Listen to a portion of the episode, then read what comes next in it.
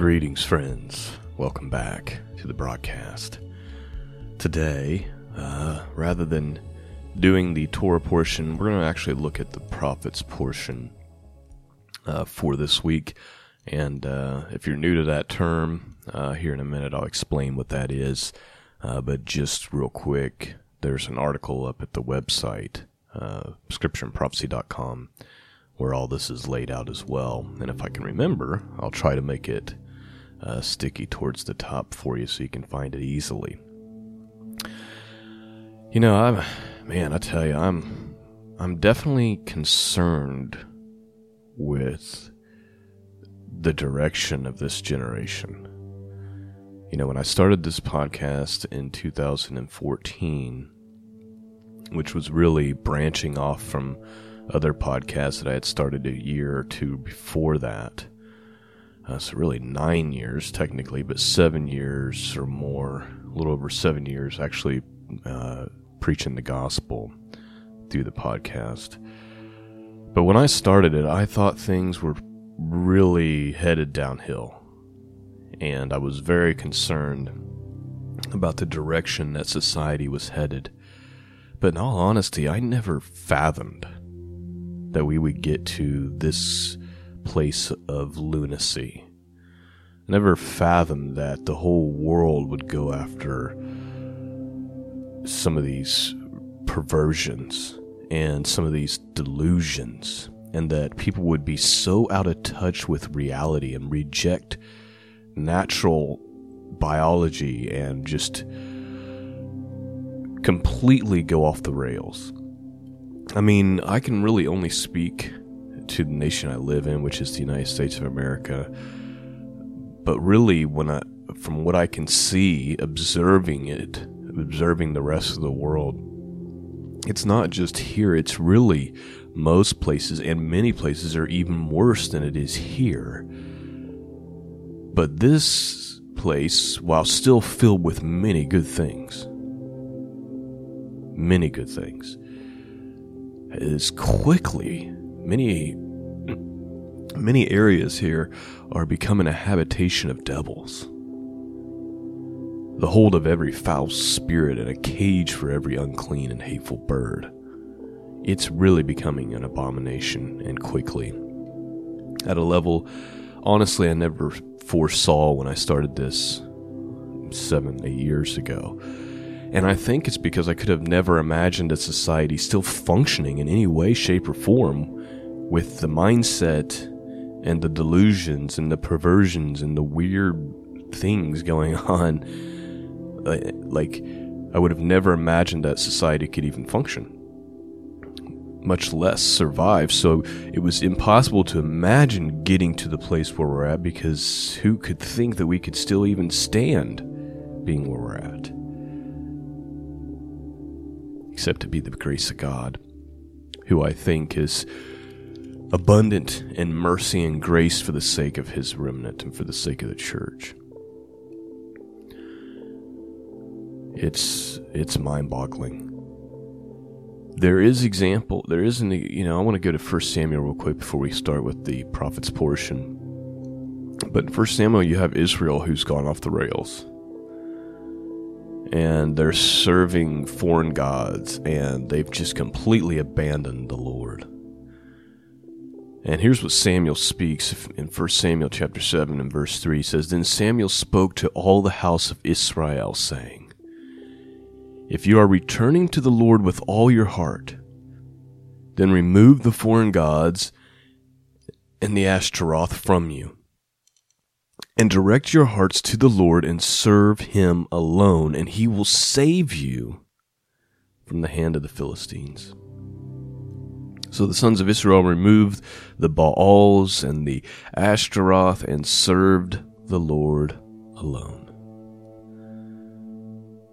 You see, there's only two options on the table.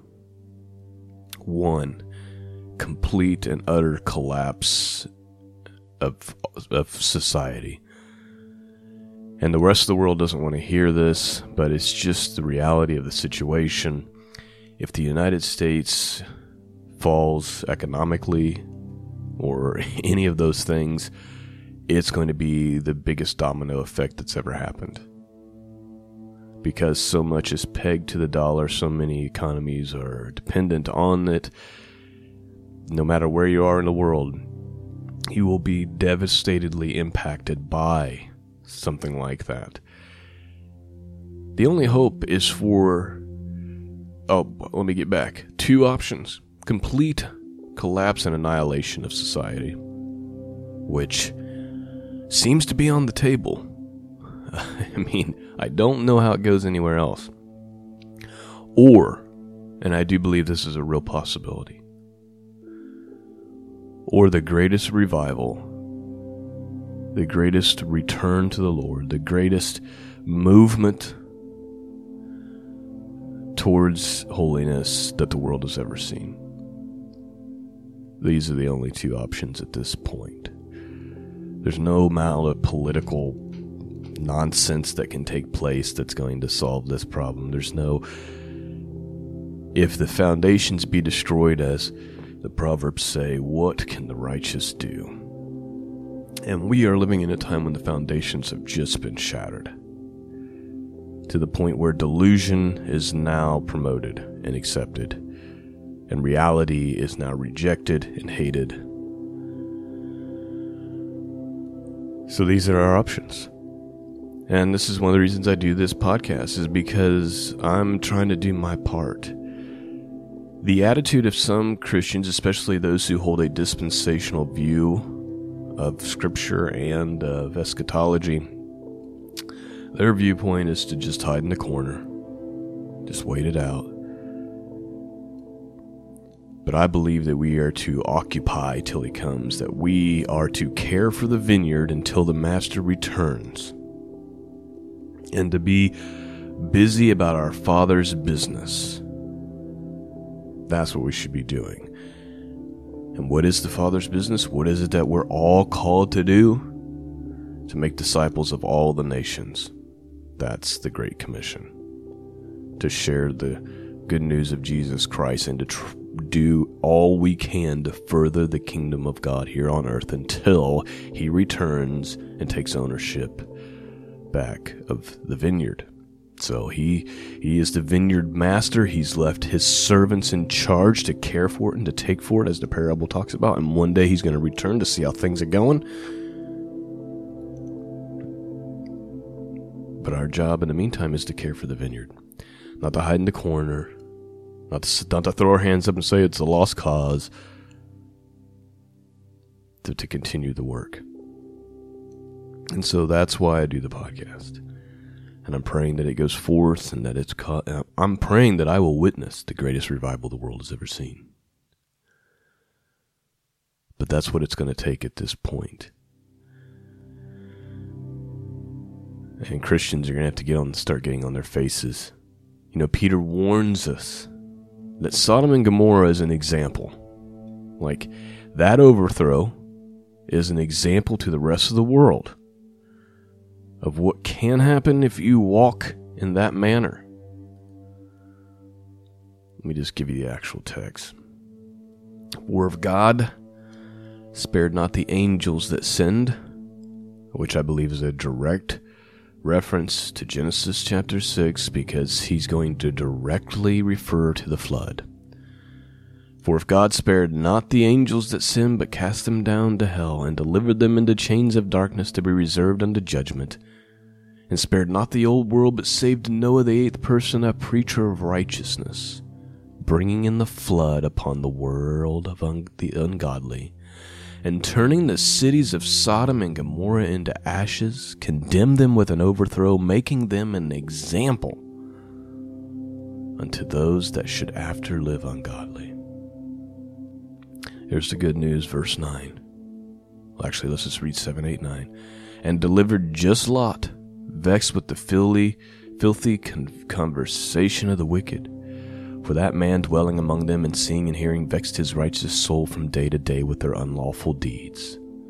The Lord know how to delivereth the godly out of temptations, and to reserve the unjust unto the day of judgment to be punished. So he knows how to preserve the godly. and to reserve those who are due the judgment.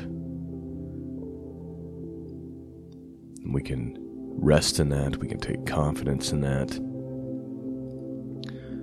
Let me read you um, that same verse, but from a different version, the NASB. Then the Lord knows how to rescue the godly from a trial and to keep the unrighteous under punishment for the day of judgment, especially those who indulge the flesh in its corrupt passions and despise authority.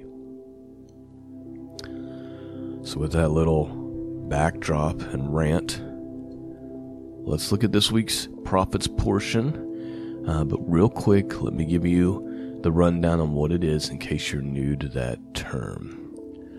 Here's what the weekly prophets portion is. Again, this is up on my website. The weekly prophets portion, or in Hebrew, the Haftorah, which means parting or taking leave, is a scheduled reading from the biblical books of the prophets, which follow along with the weekly Torah portion reading schedule. The Torah portion schedule has been followed by synagogues around the world since the Babylonian captivity of the Hebrews, or maybe even longer. Some suggest the tradition was started by the scribe Ezra. It is unknown why the tradition of the weekly prophets portion was instituted, but many believe the Haftorah was a response to Jewish persecution in which the weekly Torah portion readings were forbidden. It is also unknown how these portions were selected. There are some who suggest the selection was random, and others who believe they were intentionally selected to correspond with the week's scheduled Torah portion. So, the prophets portion for this week is actually out of the book of Jeremiah. Now, what was Jeremiah up against? He was up against an ungodly Israel who was getting ready to get judged horribly by Babylonian captivity and whatnot. He's known as the weeping prophet, right? Jeremiah 7:21 through 8:3 it's not a very long portion and it also picks up uh, two verses from chapter 9.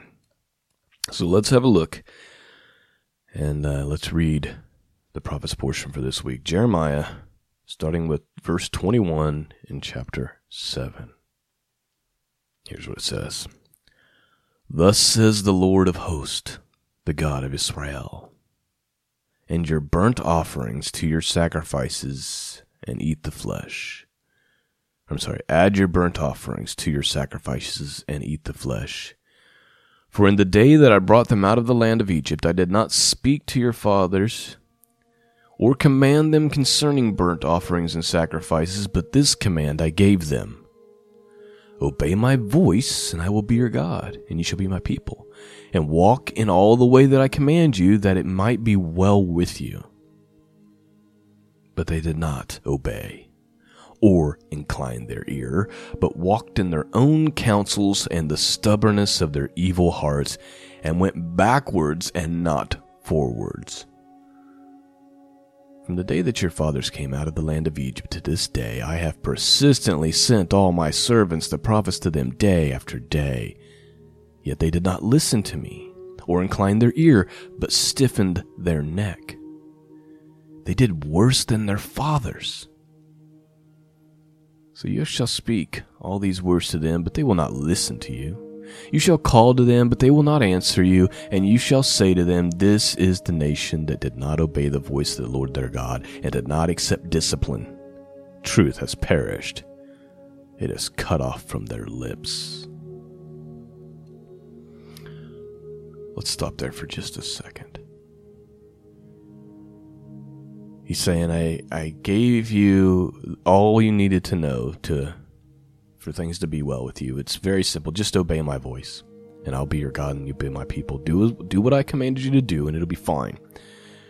But instead of listening to me, the creator of the universe, you decided to make up your own rules. And as a result, you've fallen backwards and you're not moving forwards. You're actually worse than your fathers. Like, your fathers were bad, but you guys are really bad. I can't help but look at our culture today. And I go, you know what? It was pretty bad, I guess, when I was a kid, if you're comparing it to the holiness of God, right? It was bad, but it's it was nothing compared to the ridiculousness that is society today. He's telling Jeremiah, you know, speak them speak to these words to him, but they're not gonna listen. They're not gonna obey, they're not gonna listen, they're just gonna keep doing what they're doing. I've sent people to them over and over and over. They refuse. They refuse discipline. I mean, the the last couple years, God's allowed some pretty challenging things to develop worldwide, hasn't He? Has anybody has the world turned back to the church? No. What did it do? It fell on its face and said we're going to worship science.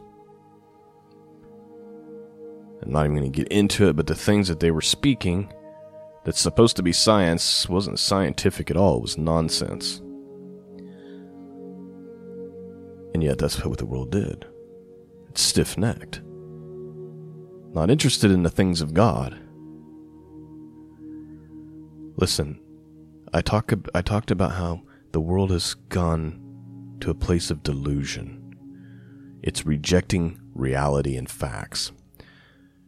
He says, This is the nation that did not obey the voice of the Lord their God. Now, this is talking about Israel, but we're, re- we're trying to relate to the text based on where we are today. This is the nation that did not obey the voice of the Lord their God. They did not accept the discipline. Truth has perished, it is cut off from their lips. We live in a time when truth has perished, hasn't it? It's been annihilated and replaced with absurdities. This might be the dumbest, most deceived, most delusional and out of touch with reality generation that's ever lived. I honestly think that's what we're witnessing right now. Which is ripe for one of two things the greatest judgment the world has ever seen, or the greatest revival the world has ever seen. I believe either's possible. Verse 29 Cut off your hair and cast it away. Raise a lamentation on the bar heights, for the Lord has rejected and forsaken the generation of his wrath. The generation of his wrath. Again. We really have a choice world can return to the Lord, and He will miraculously find a solution to all these things that are just seem impossible. He'll miraculously provide a solution if we would just turn to Him in prayer and fasting and weeping. Or we're going to become the generation of His wrath Verse 30 For the sons of Judah have done evil in my sight, declares the Lord. Let's listen to the things that they have done. They have set their detestable things in the house that is called by my name to defile it. They have built the high places of Topheth, which is in the valley of the son of Hinnom, to burn their sons and daughters in the fire, which I did not command, nor did it come into my mind. Let's stop there. You see, they were sacrificing their children to false gods, setting babies on altars, and the baby would just fry like an egg. And before we go, how could Israel become so evil, so disgusting, that they would do that? Let's not forget about the slaughterhouses, known as the abortion clinics all over the world today. God says, I never commanded you to do this evil, wicked thing. In fact, it never was a thought of mine. It never came into my mind, he says. Verse 32 Therefore, behold, the days are coming, declares the Lord, when it will no more be called Topheth, or the valley of the son of Hinnom, but the valley of slaughter for they will bury in Topheth, because there is no room elsewhere, and the dead bodies of his people will be food for the birds of the air and for the beasts of the earth, and none will frighten them away. And I will silence in the cities of Judah and in the streets of Jerusalem, Jerusalem, the voice of the mirth and the voice of gladness, the voice of the bridegroom and the voice of the bride, for the land shall become a waste. By the way, that sounds really familiar, doesn't it? It's Right out of what's in Revelation 18, talking about Babylon. At that time declares the Lord, the bones of the kings of Judah, and the bones of its officials, the bones of the priests, and the bones of the prophets, and the bones of the inhabitants of Jerusalem shall be brought out of their tombs, and they shall be spread before the sun and the moon, and all the host of heaven, which they have loved and served, which they have gone after, and which they have sought and worshipped. And they shall not be gathered or buried, they shall be as dung on the surface of the ground. Death shall be preferred to life by all the remnant that remains of this evil family, and all the places where I have driven them, declares the Lord of hosts. It, it appears to me that God is saying, when the wrath comes on Israel for what they've done, those who aren't killed in this mass, they're going to wish they would have been. Of course, we know the story, right? They go into captivity. There's it's bloodshed everywhere. It's a terrible situation. That's why Jeremiah is known as the weeping prophet. He loves his nation, he loves his people, but he knows what's coming. And then at one point, he's walking through the streets of Jerusalem after this has happened, just in grief, mourning, can't believe his eyes. The people were stiff necked, Never thought anything like this could happen. Last two verses, they come from Jeremiah 9. Verse 22 and 23 says, Speak, thus declares the Lord. The dead bodies of men shall fall like dung upon the field, like sheaves after the reaper, and none shall gather them. Thus says the Lord. Let not the wise man boast in his wisdom, let not the mighty man boast in his might, and let not the rich man boast in his riches. In other words, if the wrath of God comes, nothing can save you. Except for, like what Peter says, the godly he knows how to preserve, right? But everyone else, it doesn't matter how wise you are, that's not going to save you. It doesn't matter how mighty and strong you are, that's not gonna, it doesn't matter how rich you are, that's not going to save you.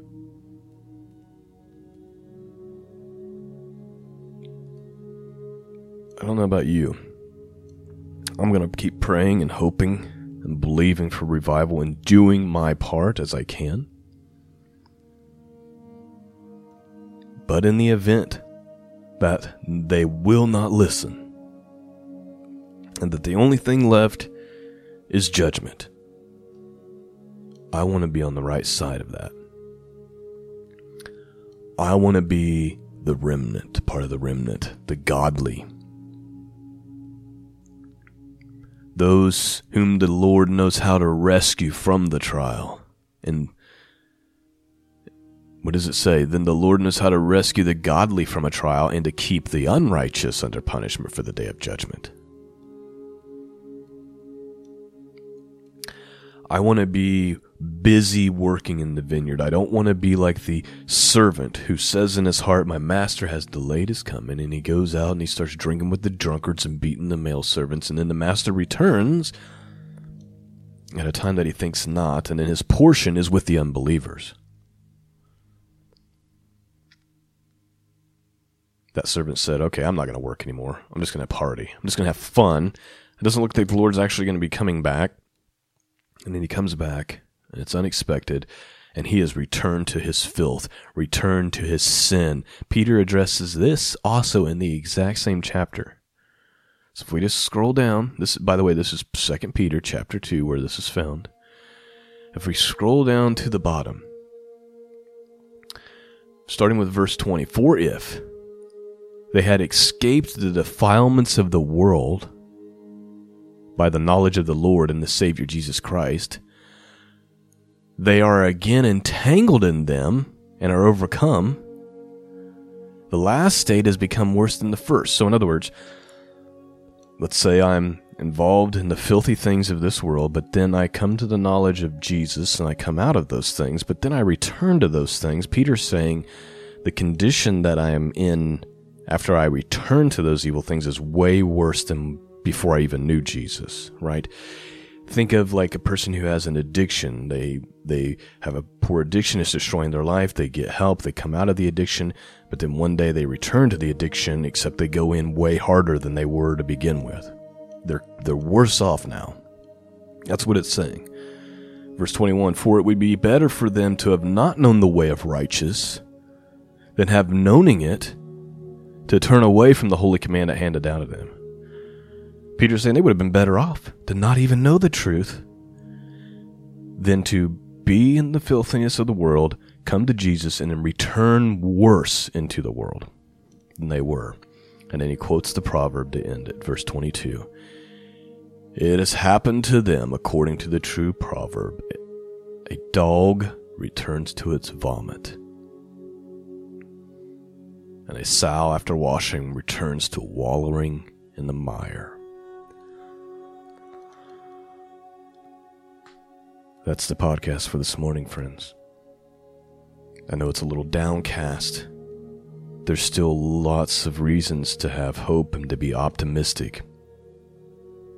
But it's going to require that the church get real serious real fast. And that people start putting their hands to the plow and doing the work of the kingdom instead of twiddling their thumbs, instead of hiding away with their beans in a bunker. There's only one way out, and that's through Jesus Christ. The culture has to return to, to Jesus. By and large, there needs to be a great and massive revival. And the only way that comes is if God's people, God's remnant, gets on their faces and starts pleading and begging for it. But if we're just like, meh, we're just throwing our hands up, then we're going to be like Jeremiah, who walked through the streets of Jerusalem weeping after the city had been burned and the people had been ravaged and destroyed. Seriously. Let us return to the Lord with great vigor and with great intensity. We need to get serious the church has to get serious real quick. That's all I have for you this morning, friends. Peace and grace be with all of you. And until next time, God bless.